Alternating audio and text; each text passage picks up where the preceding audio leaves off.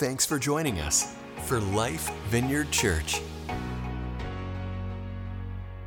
If we haven't met yet, my name's Dan. I'm one of the lead pastors here at Life. Thanks for reading those scriptures, guys. And uh, today's going to be an awesome day, you guys. It's it's uh, it is the most wonderful time of the year now. I know Amazon has been telling you that for months now, but it's actually here, which is exciting um, where we get to celebrate what Jesus has done for us. We um, celebrate Him as our forever King coming to us here um, on earth to be a God that's with us. So, we're starting today a series called Christmas Light, and we're going to be in it from now until Christmas. And, and today starts Advent, the season where we uh, anticipate Jesus' coming. Of course, we already know that he's come to us, but it's a celebration all month long, celebrating who he is. And so, in this series that we have, this Christmas light season uh, series, we are experiencing and re experiencing and discovering his hope and his joy, his peace, and his love in our lives. And so, that's why we're here to celebrate that all December long. So, I want to give you a challenge. I want to give you a challenge to be here every Sunday in December. Make your Sundays sacred. Like, we celebrate Advent, we celebrate Christmas because of Jesus, and it's so easy to be like, you know what? The, the work Christmas party went too late. I don't want to get up in the morning. Or my kids got this thing going on, and we just don't have time to go to church because we got to get ready for that. But I want to invite you to make Sundays sacred this month and commit to Jesus, just in your own heart. Say, Jesus, I want to experience all the things that you have for me this Christmas, so I'm going to set aside a time, set aside time for you. We, we did this in Easter as well, and I heard so much feedback from it that I just said, hey, we, we got to do this in, in Christmas time too. So take that challenge, speak to God about it. I know that if you take me up on that challenge, you're going to experience the light of God in meaningful ways in your life this December. All right, I got a question for you guys. Anybody been camping before? Raise your hand, camping. Oh, so many people have been camping. That's so great. If you're online, A, welcome. Glad you're here. Tell me where you've been online. Tell me where you go camping. Tell me where your favorite spots. My family grew up camping. Um, we loved camping, it was great. Uh, and then we were like, maybe we don't love camping so much, so we decided to get a pop up camper to make it a little bit luxurious. Any pop up camper people out there? Maybe? No? Just me? Okay. Um, so we got a pop up camper. I was, I don't know, 10, 11, 12, something like that. And we decided we were going to take this pop up camper to the mountains, the Rocky Mountains. And so we put a trailer hitch on our van. It's an Aerostar van. Can I get a woo for Aerostar vans? Okay, you, you can keep those woos to yourself because I hate Aerostar vans because they ruined my childhood vacation. There it is. Um, that's not ours. Don't be deceived, but it's just a picture I found on the internet. But it was like the same thing, right? It's like a truck, uh, a van built on a truck frame. It's supposed to be awesome. So we get through Iowa, we get through Nebraska, we get through the most boring state in the world, eastern Colorado, worst. Uh, and then we get halfway up the mountains, and the transmission blows.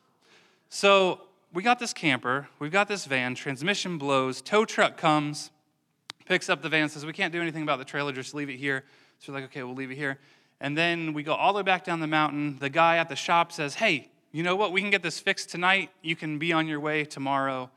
And so we're like, All right, we only lose half a day. This is good. So we get the van the next morning. We start driving up the mountain to where the camper should be, and the camper is not where it should be. And so we go a little further. We look down the mountain to see if it fell off. It didn't fall off. And someone just stole it. Someone just picked it up and stole it. Everything that we owned was in there. We had our clothes. We had, I mean, not owned, but brought uh, clothes, food, camping supplies, everything gone.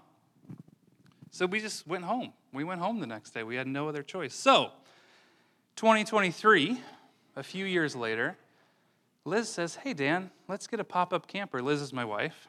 She says, Let's get a pop up camper. I said, Oh, I like pop up campers. That's cool. We should get one. I had good memories. And she said, Oh, and we should hook it up to our van and go to the mountains. And I didn't realize how much trauma I had until she said that, where I was like, we can't do that. But she convinced me. We decided to do it. I did everything possible to our van. I put a transmission cooler on it. I changed the transmission fluid. I, I mean, I did everything new, new tires, new brakes, everything to our van. I said, this is going to make it. So we decided to go to the Badlands, Yellowstone, and the Tetons, a little loop there. So we get to the Badlands, and we're okay. We make it. Like, it's not that hard, pretty flat ground right there.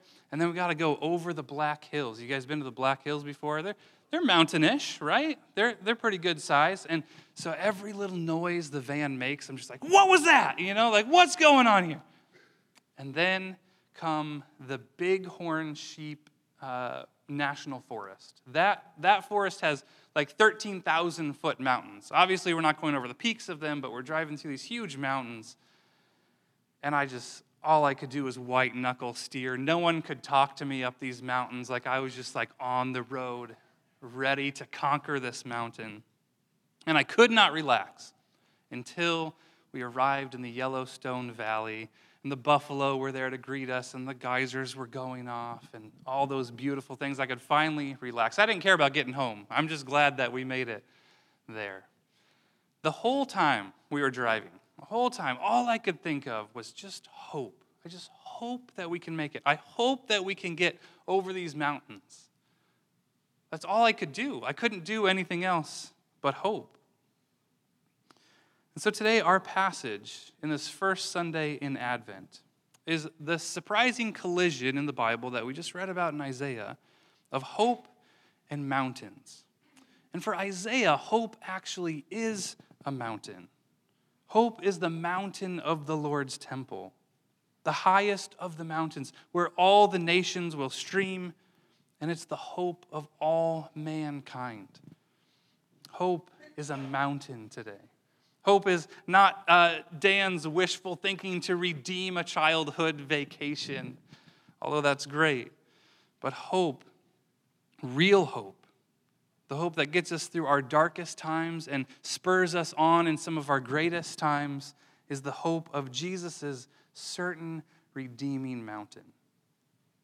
Now, before we get back into the passage in Isaiah, let me just say a couple things about why mountains are important in Scripture. If we're reading like the people read back then, in the time of the people receiving it, mountains were places that reached heaven. They were seen as divine places, they were placed to encounter God. And so that's why you see temples built on mountains. It's why uh, Moses received the Ten Commandments on a mountain, and Jesus was transfigured on a mountain. And then you can also just, today, mountains are a helpful metaphor. Mountains are solid, unmoving. No matter the rain or the winds or the weather, like nothing's going to take down a mountain. And so, too, nothing can take down the mountain of God's hope. Mountains are durable, they're going to outlast us, they're going to outlast our children. And so, hope is an eternal hope that will last. Another way that we can draw a metaphor from the mountains is the way that they're the world's water towers. You know that up to 80% of the fresh water in the world comes from mountains? You know, that's why uh, it seems like every couple of years, right, we turn on the news in Los Angeles, like national news is that Los Angeles is running out of water because there wasn't enough snow in the mountains this winter, right? Uh, Tokyo depends on its mountains to, to feed itself. And then you also have, like in the ancient times, the, the Roman aqueducts, they were connected to mountains and they would deliver water to Rome. So we can't live without water. We can't live without the hope of a mountain. The prophet Isaiah teaches us about how mountains, about this mountain of the hope of the Lord this morning. So I want to read this passage again, and, and this time as you hear it, listen for the mountains, listen to what the people are doing, listen to what God is doing. This is Isaiah 2 1 through 5. I'm going to start in verse 2. In the last days on the mountain of the Lord's temple will be established as the highest of the mountains. It will be exalted above the hills, and all the nations will stream to it. Many people will come and say, Come, let us go to the mountain of the Lord, to the temple of the God of Jacob. He will teach us his ways, so that we may walk in his paths. The law will go out from Zion, the word of the Lord from Jerusalem. He will judge between nations and will settle disputes for many peoples. They will beat their swords into plowshares and their spears into pruning hooks. Nation will not take up sword against nation, nor will they train for war anymore. Come, descendants of Jacob, let us walk in the light of the Lord. So, why is mountain? Why is hope a mountain? Or why is uh, a, mountain hope in this scripture? I'm going to give you three reasons today. And the first one is that because the mountain of God is the new Eden. It's the new Eden. We, we read right here again in um, verse 2 that all the nations will stream to it. People will come to it and say, God, teach us your ways. Now, the Hebrew word stream is the same word that's for rivers. So when it says these people will stream to it, it's also uh, putting in a picture of a river, also. Um, these streams are like the rivers that flowed out of the headwaters of Eden there's four rivers. If you read in Genesis 2, uh, there's four rivers that flowed out of Eden that, that gave life to the world. And so then Eden was open, it wasn't barred. Adam and Eve were, were walking beautifully in the garden in Eden. And so it was meant to be the source of life and nourishment for the lands that surrounded it. But now, after the fall, after an Adam, Adam and Eve chose to do their own way and not God's way, Eden was closed. But here in Isaiah, there's this clear poetic picture of uh, Isaiah, in Isaiah, of, of rivers. Uh, this time, the rivers of humanity. Here's, here's what's amazing the rivers of humanity are streaming to the mountain. Instead of the water coming out of Eden, the humanity is streaming up to learn from God. Here's Isaiah saying that the curse is being reversed and a new Eden is in view.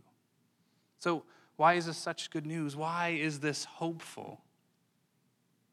I mean, what's more hopeful than the original intent that God had for us?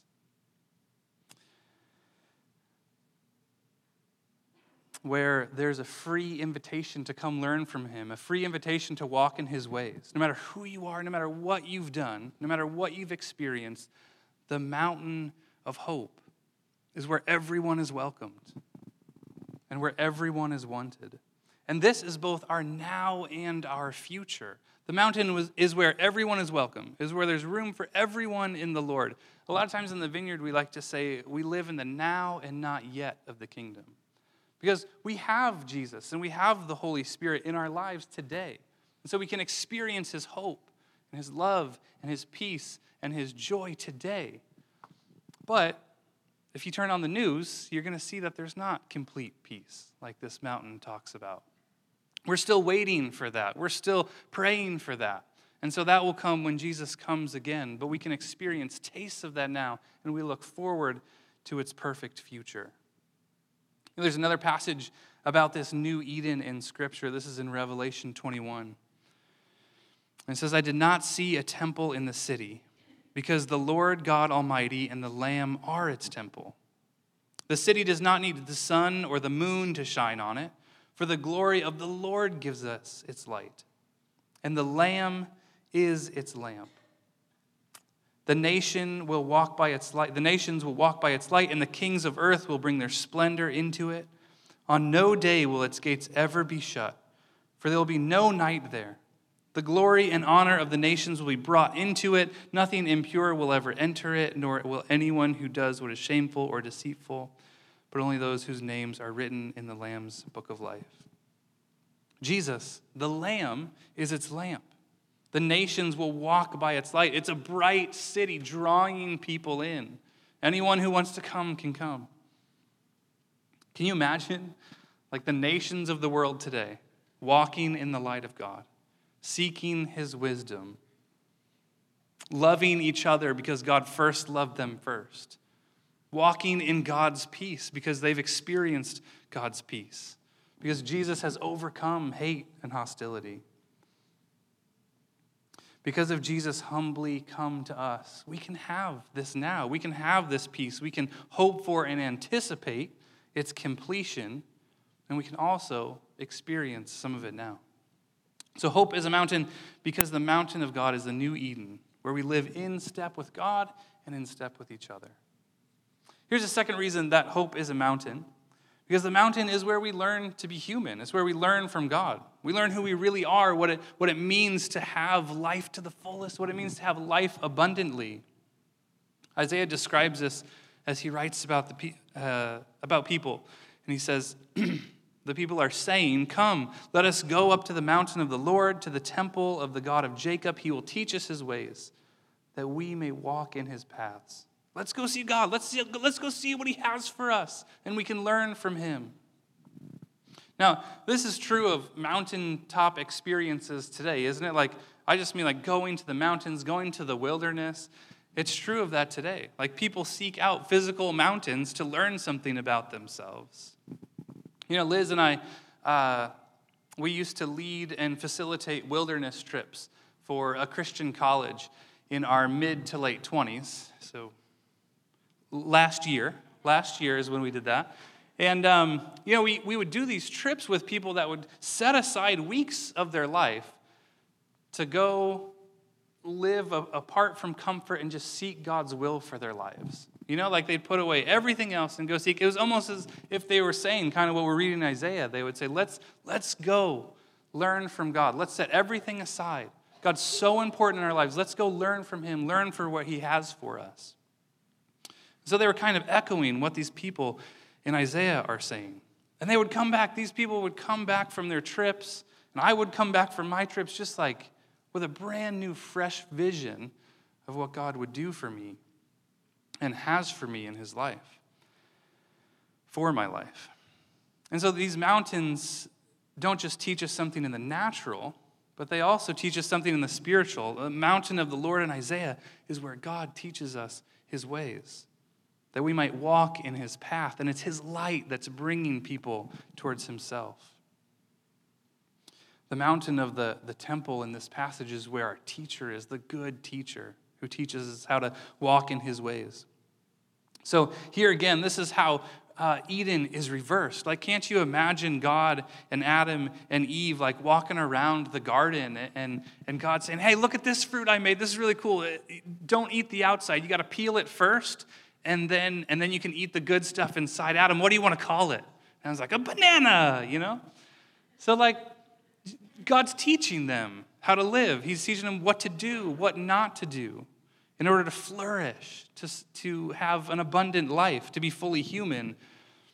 God's walking with his people in Eden. And this is all coming back. In the new Eden, we have been made in his image. We're going back to the beauty of the intimacy with God.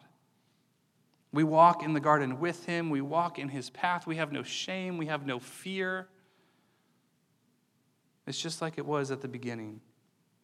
Back to Revelation, this time a little bit different passage in verse 20, uh, chapter 22. It says, They will see his face.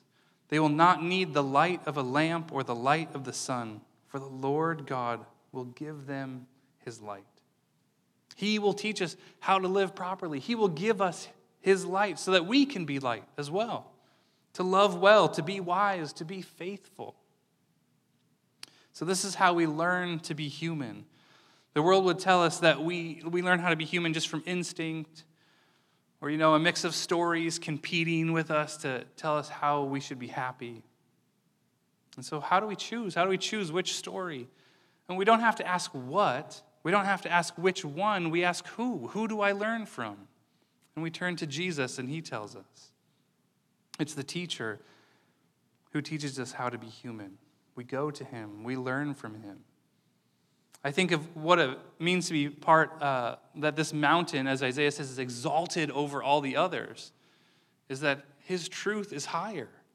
That we don't have to look at the other hills and say, yeah, uh, maybe I should follow that. We just follow Jesus. It's so far above everything else. And all the other temples and shrines, they don't need to have as much as an, of an impact on our lives. every other competing story will look like a hill compared to this mountain. It'll look like darkness compared to God's light.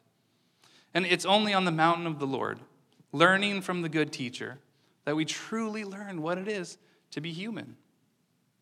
The third reason hope is a mountain is because the mountain is where all enmity dies, all hate, all, all disagreements, all disdain for each other. It all dies there because God brings his peace. Again, even like natural mountains do that, right? Like if you go, if you read some of these stories of, of guys who have like traveled all from different backgrounds and they go to the mountains and they overcome these huge problems, right? And then they all come out bonded. When Liz and I were uh, leading those wilderness trips, um, I was facilitating one and I drove these guys. It was two, um, two college seniors and eight college freshmen. They didn't know each other very well at all. I drove them to Lake Superior hiking trail. Beautiful hiking trail. Looks over Lake Superior, goes through these almost mountains. They're really just hills, but don't tell anybody because they like to call them mountains in Minnesota. And, um, and so they would hike through here. They're, they're going to be gone for about seven days. And so I drove them there. I dropped them off. I said, See you guys. Have a good trip. See you in seven days. You know, there's no cell phone signal out there at all. I get back to camp in a couple days uh, a day later, I walk into the walk in fridge and I see three boxes of food marked Lake Superior Hiking Trail Trip. And I'm like, oh no, I forgot to give them one third of their food. They don't have it. And so, shortly after that, like while I'm still panicking, they do manage to call me. The call keeps dropping, and all I can say to them is, We're bringing you your food. We're meeting you at this point. Like, that's all that we can really communicate. And so we have their map of where they're going to be, you know. So we, we drop off their food. I don't hear from them again until they get back and they come back and they're like, damn, that was awesome. We loved it. Because they had noticed right away that they were short on food their first night. And they said, well, let's, let's ration this out. They could have gone to town, you know, like hiked into a town and called me to come pick them up. But they said, no, we're doing this. They rationed their food out. And so by the time, two days later, when we got them their food, they were just like, we're good. And they ate like kings for the rest of the trip. They even had a kid uh, on their trip that knew how to boil crawfish. And so uh, they would gather all the crawfish in the streams that they could, and then they'd boil them up and have a great, a great crawfish boil. So they were great. I've never seen a, a, a, group of people be so bonded after such a difficult experience. They experienced that. In fact, the two leaders, they live together to this day with their families. They're doing like a small commune thing. And it's all thanks to me. So, my horrible failures. But you know, in the new Eden, the reason why we can have hope isn't because uh, Dan puts you through heavy trials because he forgot your food. We, we are, we are uh, worshiping God together. We don't have to like be brought to our knees through, through punishment and trial. We achieve pleasing, uh, we, we achieve unity with each other, with mankind, because of the new Eden, because of where we are, because we're learning from God, and He, he will settle disputes for us and with us. In other words, He's going to unite us as people. For the people seeking the mountain, wanting to live in his light, this isn't a condemnation kind of judgment, it's a peace bringing judgment to settle disputes between people that are seeking his light. Uh, author Jacques Ellul helpfully says on this topic, he says, Words of judgment, when correctly understood, are words of liberation for everyone. They are words of hope which certify the love of God. So, words of hope on the mountain of the love of God. That's what we have. And so, as a result, we start reading in Isaiah more about peace. So, God brings the peace with his judgment. And then we read more about peace, how the people ex- receive that and say, All right, now we're going to be people of peace. And they beat their swords into plowshares, they turn their spears into pruning hooks. And so the mountain is where dark, the darkness of humanity and conflict go to die. Conflict, war, it all ends there. Instruments of war are converted into the instruments of peacetime and prosperity. Like you need a pruning hook to, to develop fruit. You know, so we're gonna be we're gonna be making fruit together, spiritual fruit. Again, the new Eden here in Isaiah is reversing the curse. You know, Cain wanted a shortcut to God's blessing. And when he didn't get it, he took that out on his brother, killed his brother. And on the mountain of the Lord, Cain's weapon returns to a tool of peace and prosperity. Enmity, because of Jesus, is overcome. The mountain is where the tools of hate become unnecessary because there's no more need for power to dominate. Jesus has made peace the rule of the mountain. And so, how do we hold on to that hope? How do we hold on that that hope is a mountain? How do we do that? Isaiah tells us right at the end, he says, Let us walk in the light of the Lord. Let us walk in the light of the Lord. That might be the most important point for us today to walk in the light. Luke 1 76 through 79, it is a looking forward to, the, uh, to John, John the Baptist, uh, who ends up um, baptizing Jesus and, and making the way for him. So it starts out talking about John at the beginning, and then at the end it starts talking about Jesus. So, uh, and you, my little son, is talking about John, will be called the prophet of the Most High, because you'll prepare the way for the Lord. That's Jesus. You will tell his people how to find salvation through forgiveness of their sins. And this is all about Jesus, because God's tender mercy. Do you know that God has tender mercy for you? Tender mercy.